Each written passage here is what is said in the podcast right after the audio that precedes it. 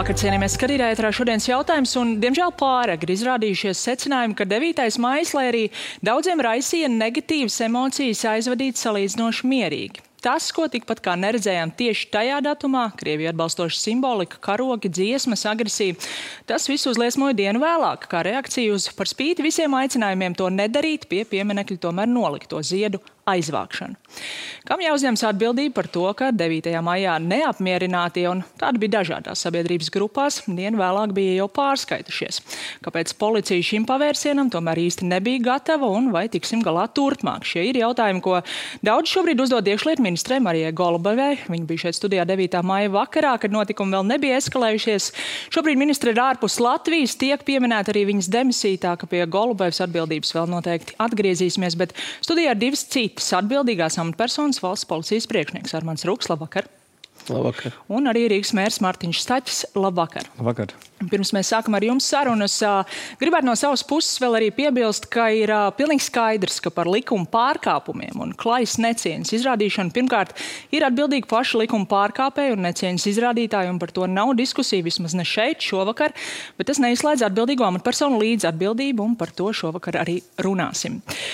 Tas, kas notika 9. maijā, pietiekami daudziem nepatika. Ja tā var teikt, tad abās pusēs bija aspekti, par ko tika kritizēta gan Rīgas doma, gan valsts policija, bet kopumā šī diena patiešām pagāja mierīgi. Un, Tad tika aizvākti šie pie pieminiekļa izvietotie ziedi. Sociālos tīklos parādījās šie video ar viņu sašķūrēšanu un uh, izmešanu šajā kastē. Un es teiktu, ka līdz šim uh, nu, mazliet tā futbolējot, atbildība ir bijuši tie skaidrojumi, ka bija kāda darba grupa vai īpaša grupa, kurā tika pieņemts šis lēmums. Kurš to izdomāja? Kuram ienāca prātā rīkoties tieši šādi valsts policijai vai Rīgas domai? Es domāju, ka mums ar Rukungu nav viegls uzdevums komentēt eh, sapulces, kurās mēs paši neesam bijuši klāt, bet skatoties no šīs sapulces lēmumiem un runājot ar mūsu darbiniekiem, ir skaidrs, ka ir bijis konsensus par to, ka ziedus jānovāc pēc iespējas ātrāk. Nav tiešām bijusi tāda pavēle no Rukunga vai kāda cita dariet to uzreiz tajā pašā naktī, bet ir skaidrs, ka ir bijuši runa, cikos sākam, cikos tas būtu jābeidz, kā policija nodrošina apsardzi šajā visā un tā tālāk. Lai par kaut ko būtu konsensus, kādam ir jānāk klajā ar šo ideju nav līdz šim skaidrs, kurš nāca kur pusē. Jūs nezināt, vai tas nāca no Rīgas domas? Es nevaru to droši apgalvot, bet uh, tas, ka visi grupas darbinieki bija viensprāts par to, ka jo ātrāk, jo labāk, tas ir uh, fakts un tas nav noliedzami. Uh, vai jūs, Rukungs, varat apgalvot, ka tas nāca vai nenāca no valsts policijas? Valsts policijas deleģētās amatpersonas apgalvo, nu, ka par sakopšanu pieminiekļa apkārtnes tas īsti nav valsts policijas kompetences jautājums. Uh, Darba grupās, protams, cilvēki piedalījās, tādu lēmumu vai pavēlu, kā jau Staķis kungs minēja, neviens nav devis. Tā vismaz man apgalvo. Un, un attiecīgi šeit arī varbūt pārāk tiek uzsvērts bija vai nebija tā pavēle, tika izdarīts tas, ka tika izdarīts, un ne pirmo gadu tā ir darīts. Ja, tā tad citus gadus nebija tik šausmīga rezonance šajā sakarībā. Šat, tā tad šai sabiedrības daļai šogad tas īpaši nepatika, jāsaka tā. Nu, jūs taču mums gan savā Facebook ierakstā rakstījāt, ka šī citus gadus tā nav bijis, ka jau tajā pašā naktī aizvāc. Un, piemēram, 2017. gadā tas ir bijis arī tajā pašā naktī. Es gribētu atgādināt, kas notika pagājušā gada 10. maijā.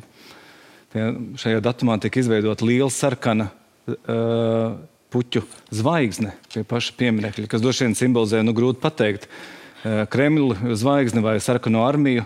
Un es domāju, šāda zvaigznes izveidošana 10. maijā pilsētā, kurā šobrīd ir tik daudz ukraiņu bēgļu, būtu vienkārši pazemota. Nu, mēs gan redzējām, ka šie ziedi bija norobežoti ar sētu. Darbinieki Rīgas domas algotie viņus tur novietoja, izkārtoja. Tad vajadzētu būt, ka pie pietiekams apsardzes šiem ziediem īstenībā netiktu klāt lai šāds risks piepildītos šajā situācijā? Lēmums tika pieņemts no pēc iespējas ātrāk, lai nedeskalētu situāciju, un attiecīgi tāds arī tika izpildīts. Jā, vēl gribu piebilst, ka es zinu, ka bija uh, centieni sarunāt no attiecīgajiem uh, cilvēkiem, kad, uh, lai ļauj sakārtot šo ziedu, acīm redzot, varbūt kādu zvaigzni uztaisīt, uzmēsterot vai tam līdzīgi. Un iespējams, ka tas ir drīzāk bijis tas arī kaut kāds vēl iegans, kāpēc ir tāda neapmierinātība bijusi. Nu, katrā ziņā jūs, Rukungs, rīt panorāmā kolēģiem paudāt, ka tomēr nu, vismaz tad jūs teicāt, ka tas nav bijis policijas uzstādījums pēc iespējas ātrāk novākt un ka tas ir eskalējis to, ko mēs redzējām. Nenoliedzami. Tālāk. Es arī neatsakos. Nu, to jau mēs arī to visi taču paudu un pēc tam šie domas līderi, viņi tad arī attiecīgi jau sāka cilvēkus kurināt. Bet tas, kas ir izskanējis vairāk kārt, ne šovakar, bet tajos paziņojumos šajās dienās, ka nu, tas viss, visi šie lēmumi ir bijuši saskaņoti šajā darba grupā, tad, tad policija zināja, ka tā būs. Vai jūs redzējāt riskus un vai tika brīdināts par šādiem riskiem eskalācijas? Tieši par to, ka 10. maijā notiks kaut kas tamlīdzīgs, nebija tādu nekādu risku iepriekš konstatēt. Tas spontāni radās arī faktiski pēc šo ziedu novākšanas. Nāca sociālās platformās ārā šie te nu, kā lai saka, cilvēki atpazīstami, kas ir prokrieviski noskaņoti. Ja, tā tad pauda, kad jāiet nolikt jauns ziedu klājums, ja, tā tad un attiecīgi cilvēki jau spontāni jau, un vairāk viņi, uh, 3, 4, 5 mums ir noteikti fiksēti, kas atbildēs par šo, kuri tiks saukt pie atbildības, kas to sapulcēšanos ir, sa, nu, principā sa, sa, saorganizējuši, jo uh, sociālajos tīklos notiek uh, padalās ar šo informāciju un visu dienu laiž apkārt šīs uzrunas. Nu, tas ir arī tas iemesls. Tur bija ne tikai informācija, bet arī šis video, kur ir redzami šie notikumi, vai tika nu, diskutēts, kā šo novākšanu organizēt, vai tika pateikts Rīgas mežiem, kā jūs vienmēr darat, tā dariet. Vai jūs pieļaujat, ka varbūt kāds no uzņēmuma iekšienes, kam nu, kādu iemeslu pēc varbūt ir nopludinājuši informāciju, ka tas tā notiks, jo tomēr ir bijuši cilvēki tur blakus, kas to ir filmējuši? Ne pirmo gadu ziedi tiek savākti ar tehnikas palīdzību. Es neesmu drošs, ka, ja mēs to būtu darījuši ar tačkām un, un, un dakšām, rezultāts būtu bijis cits. Es nezinu, kāds būtu tas rezultāts. Nu, visticamāk, būtu tāds pats pie šāda formulējuma. Frakās, baltos cimdos vai kā vēlētos to darīt. Bet, Šī nav pirmā reize, kad tiek izmantota tehnika. Es saprotu, ka traktoram šobrīd ir tāda īpaša laikam, nozīme. Tas varbūt kaut kādā veidā ir nospēlējis lomu, bet Bet tā tas tiek darīts ar citus gadus. Man neko papildināt, analizējot, protams, visu dienu šo situāciju un domājot, kāpēc un kādēļ tas viss tā notiek. Un tieši šogad šāda aktivitāte, ja, šeit eh, manā skatījumā, es ar diezgan lielu pārliecību varu pateikt, ka šī neapmierināta, šī te, uh, saorganizēšana, lai tie cilvēki pavēlkās un nāk atkal, ja, tas ir mērķiecīgi jau tie, tie viedokļu līderi, kas grib parādīt agresīvajam kaimiņam, ka mēs te kaut ko varam saorganizēt, ka mēs te kaut ko nosakām un ka mēs esam atbalstīti. Bet kas neko nesorganizēja uz 9. māju? Jā, tāpēc... ja tas nebūtu noticis, tas tā arī būtu pagājis. Uh, jā, Iespējams, jā, to nevar, nevar, nevar nepateikt, bet tāpat laikā, kā jau es minēju, iespējams tā pati ziedu kārtošana, zvaigžņu veidošana, vēl kaut kādas izpausmes, tās visas bija liektas. Visi publiskie pasākumi 9. bija aizliegti. Visi tika, viņi tika, visi ar viņiem tika pārunas veikts pirms tam, gan valsts policija, gan drošības dienests un tā tālāk. Nu, katrā ziņā seks tam visam bija tāds, kā redzējām, un vēl arī citi. Šobrīd tiek plānot arī jauni protesti, par tiem vēl runāsim. Jārunā arī par kaut kādu līmeņu, vismaz radikalizāciju abās pusēs. Jautājums, protams, cik tā ir plaša. Iespējams, ka mums liekas, ka tā ir plašāka nekā tā ir. Bet uh, vēl viens iznākums tieši vakar notikšo, nevis 9. bet 10. maijā notikšo ļoti plaši izmantoja Kremļa propagandā, Kremļa propagandas kanālos. Nu, tagad uz to visu atskatoties, nu, kā jūs teiktu, vai, vai tas bija pareizs lēmums? Novākt no rīta Droši vien, ka ja kādam būtu bijusi uh, informācija, ka labāk to darīt divas vai trīs dienas vēlāk, tas jau būtu cits jautājums. Bet es, es, bet es tomēr nesaprotu vienu lietu. Mēs runājam par, par, par, par, par neļķiem, uh, kuras ir apsolušas un, un apkaltušas tajā dienā. Laikā, kad tajā pašā dienā uz Odeses tika laistas atkal jaunas bumbas, atkal mira cilvēki, mēs runājam par neļķiem nopietni. Nu, tas, man liekas, nav vispār tēma, par ko būtu jāņem. Ja šāda paša aizrautība, kā šie kūdītāji, kas kūdīja desmitajā naktī, arī būtu iestājušies, piemēram, par to, lai tiktu pārtraukts karš Ukrainā un aicinātu par to, man nebūtu jautājumu, bet redziet, samobilizējās tieši uz šādu. Tad jautājumu. es tomēr jums pajautāšu, ziedi, kas šobrīd tur atrodas, tie vēl tur atrodas. Ziedus nu, novākšanas lēmumu pieņems viens cilvēks, kas būs uh, Rīgas domas izpildītājs Jānis Lanks, kurš no pirmās dienas to ir koordinējis ar uh, drošības iestādēm, to darīs arī uh, turpmāk. Šobrīd jau tam vairs nemaz tik liela jēga nav, tāpat ir norobežots tas viss jau ar sētu. Nu, katrā ziņā tas, kas bija redzams vakar, uh, policija šiem notikumiem sākumā eskalējoties, īsti gatavi tam nebija. Tur nebija tik plaša spēka kā 9. maijā. Un, nu, jūs arī minējāt, policija nebija paredzējusi šādus notikumus, tās bija spontānas reakcijas. No rīta redzot šos video, redzot šos aicinājumus sociālajos tīklos, tajā brīdī policijai vēl nebija tā sajūta, ka ir jāmobilizēs? Bija tur visu laiku. Policija vispār to objektu nav pametusi. Es nezinu, kopš kara sākuma. Nu, jautājums, visu, kādā sastāvā mēs, nē, nu, tur bija pietiekoši spēki, jau kā sākās tās uh, aktivitātes, jau tas, uh, ka tika pausta doma, ka ir jāaiziet, jānoliek. Neviens jau nes, negaidīja, kad labi atnāca, noliks to savu puķi, kas nav aizlikts kas nav aizliegts ar likumu. Ētiski, neētiski, es piekrītu, tas nav ētiski. Ko tie cilvēki galvā domā, es varu tikai iedomāties. Ja? Bet uh, nolikt un aiziet projām nav ar likumu bijis aizliegts. Tālāk jau vakarā eskalējās situācija, attiecīgi tur bija noteikts skaits policijas amatpersonu, kas tika papildināts un beigās tika arī subs piesaistīts. Principā jau subs ir pēdējais līdzeklis, lai izgaņātu šāda tipa pulcēšanu. Bet katrā ziņā nu, tas, kas ir saniknojis daļu sabiedrības, ka tie pārkāpumi, kurus mēs praktiski neredzējām 9. maijā šī aizliegto simbolu lietošana, dziesmas, klāja agresija. 10. maijā tas tomēr bija redzams, un sociālajos tīklos vēl joprojām ceļošie video nu, tā veicina tādu sabiedrības neuzticēšanos. Cik ilgs bija šis periods, kad policija īsti nespēja kontrolēt to situāciju? Es pateiktu, tā bija problēmas ar amatpersonu, zemākā ranga amatpersonu lēmumu pieņemšanas uz vietas, tieši konkrēti, kas atradās noteiktās vietās. Neiejaukties? Uh, nu, tā kā mīksta pieeja pārāk. Es teiktu, tā, protams, šobrīd mēs esam mācījušies arī no šīs situācijas. Es uzreiz pasaku, nulles tolerants. Viss. Viens teikums, nesaprašana par to, ka ir eh, jāpārtrauc pārkāpums. Viss tas nozīmē aizturēšanu. To es uzreiz pasaku. Bet atkārtojot jautājumu, cik ilgs eh, jūsuprāt bija tas uh, periods, kad jau bija sākusies nu, tāda nu, likuma pārkāpšana līdz brīdim, kad tas viss tika apturēts? Saprotiet, uh, desmitajā datumā, tātad eh, šī te, eh, kad cilvēki jau sanāca jau konkrētā skaitā, vēl piecos nebija tur vēl tādas aktivitātes, kā tas jau palika jau sešiem, septiņiem un tā tālāk. Ja? Pamazām tā situācija pārvērtās, jau sievietes sāka dziedāt dziesmas, pievienojās jau ierēbuši kungi, ja? attiecīgi, eh, protams, šie simboli.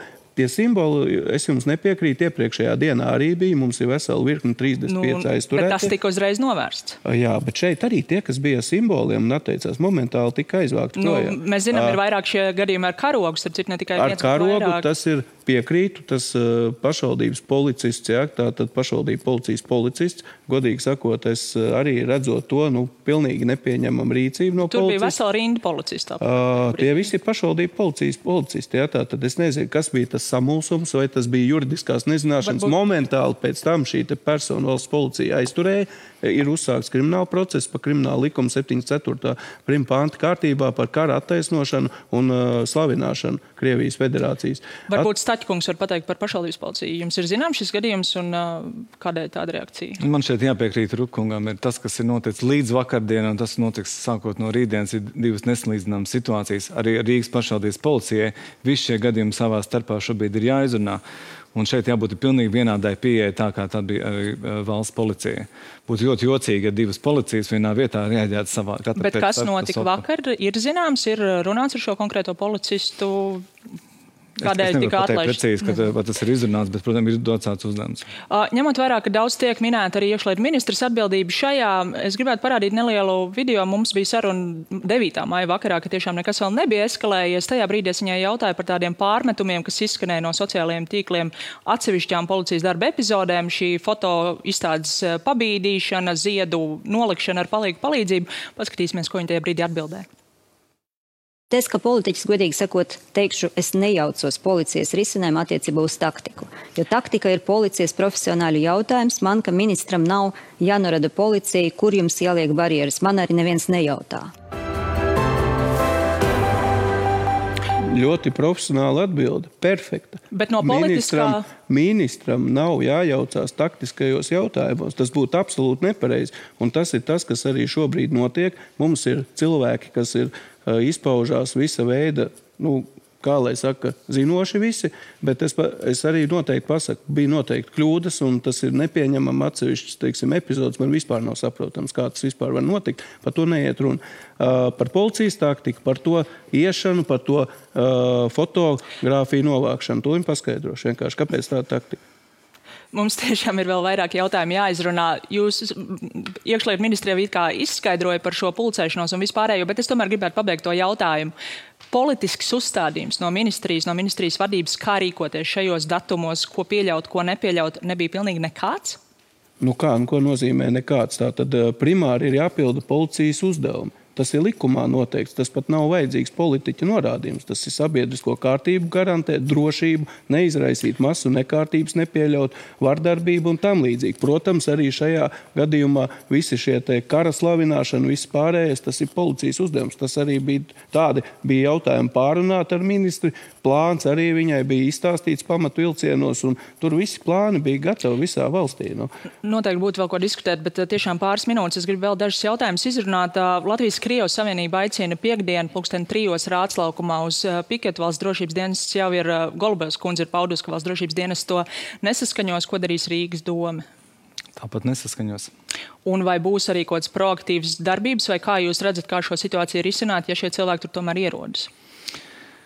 Es zinu, ka šodien jau Langskungā bija vairākas sarunas ar uh, drošības iestādēm par šo situāciju. Mēs atkal darbosimies tieši tā, kā mums ieteiks drošības iestādes, jo patiešām viņi ir profesionāļi, kuri var un kuriem ir jālem par to, kā rīkoties šajās situācijās.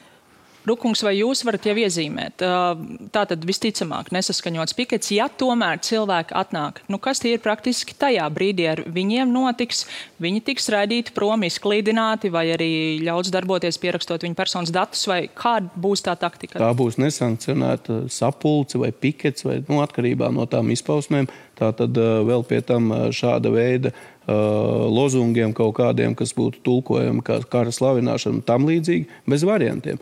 Es uh, garantēju, tur būs pietiekoši speciālo uzdevumu bataljonu vīri, tur būs uniformētā policija gan no citiem reģioniem, gan, protams, arī pastiprināta no Rīgas. Es vēlreiz pasaku, nulles tolerants, pilnīgākā. Viss pietiek punkts to, ko 32 gadus neizlēmība ir bijusi un šāda te pieļāvuši.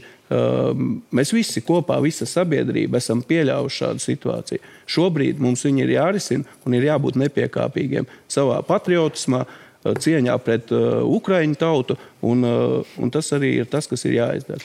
Un uh, vēl pēdējais, uh, uz šī pieminiektu uzvaras parkā nojaukšana. Šobrīd skaidrs, ka tas notiks jautājums, kad vai jūs redzat, ka pēc vakardienas notikumiem ir pieauguši tie riski kaut kādām nekārtībām uh, tieši šajā lieta, nu, dienā vai ap to datumu? Noteikti būs uh, sabiedrības daļa, nu, nu, arī tie lielākie nekārtību cēlāji un aicinātāji uz dažādām uh, šīm provokācijām un, un, un pulcināšanu un tam līdzīgi. Tātad priekšā ir aktīvs darbs visu laiku, kamēr tas tiks īstenots. Un, un tas ir jārealizē šis te, uh, un tas ir vienreiz jāizbeidz. Un, attiecīgi, tas ir darbs ar šiem riska cilvēkiem, riska grupām, jau iepriekš proaktīvi viņus tātad, meklējot, vācot pierādījumus viņu aktivitātēm, arī krimināla procesa kārtībā un, attiecīgi, pēc tam jau saucot pie atbildībām. Punkts. Viss. Staķkungs, par pieminiektu jūs plašāk šokar runāsiet arī pie kolēģa Jāņa, Jāņa Dombura, tāpēc no manis tikai viens jautājums. Rīgas domas izpildirektors Jānis Lange ir paudis, ka pēc valsts lēmuma nojaukt šo pieminekli, tad, kad tas tāds būs, tad doma sludinās konkursu par idejām, ko labāk tālāk iesākt ar šo teritoriju, vai jūs varat iezīmēt, kāds ir tas laika rāmis, kādā Rīgas doma būtu gatava norganizēt šī pieminekļa demontāžu vai nojaukšanu, kā nu tas tiks nolemts? Jā, nu, tur nav īsti atbildes. Var teikt, ka es domāju, ka jāsāk ar politisku lēmumu gan saimā, gan Rīgas domē. Mēs esam šeit jau sagatavojuši ceļa karti, kā līdz tam nonākt, ar visiem riskiem, arī nenonākt pie tā, šī lēmuma arī ātri. Esošajā likumdošanas ietvaros, diemžēl, šādi riski ir. Tāpēc es domāju, mēs nekavējoties runāsim arī ar saimnu. Saimnes jau pusi jau ir bijušies pozitīvi signāli. Tur jāpieņem ir īpaši likums. Un tad es domāju, īpaši daudz problēmu nebūs. Lai gan jāsaprot, ka šis nav vienkārši objekts. Tur nav tā atmet trosi un, un rauc viņu zemē. Vai tas varētu notikt līdz vēlēšanām? Nedomāju, viss. Paldies šokar par sarunu. Par šo noteikti vēl daudz diskutēsim. Paldies arī jums, skatītāji, par uzmanību un tiksimies rīt.